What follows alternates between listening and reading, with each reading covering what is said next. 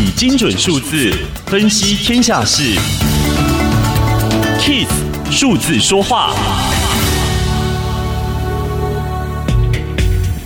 投资人担心全球通货膨胀可能会失控，但有一项横跨七百年的研究指出，近期通膨飙升可能只是暂时的。荷兰中央银行的两位经济学家追溯十四世纪至今十九场流行病疫情期间，一共有六个欧洲国家的经济数据，发现过去七百年来流行病会导致通膨率平均下降百分之零点六，而且这一种的情形会持续超过十年。荷兰央央行表示，新冠疫情期间的通膨骤升只是基期过低造成的短暂现象，未来应该会开始回稳。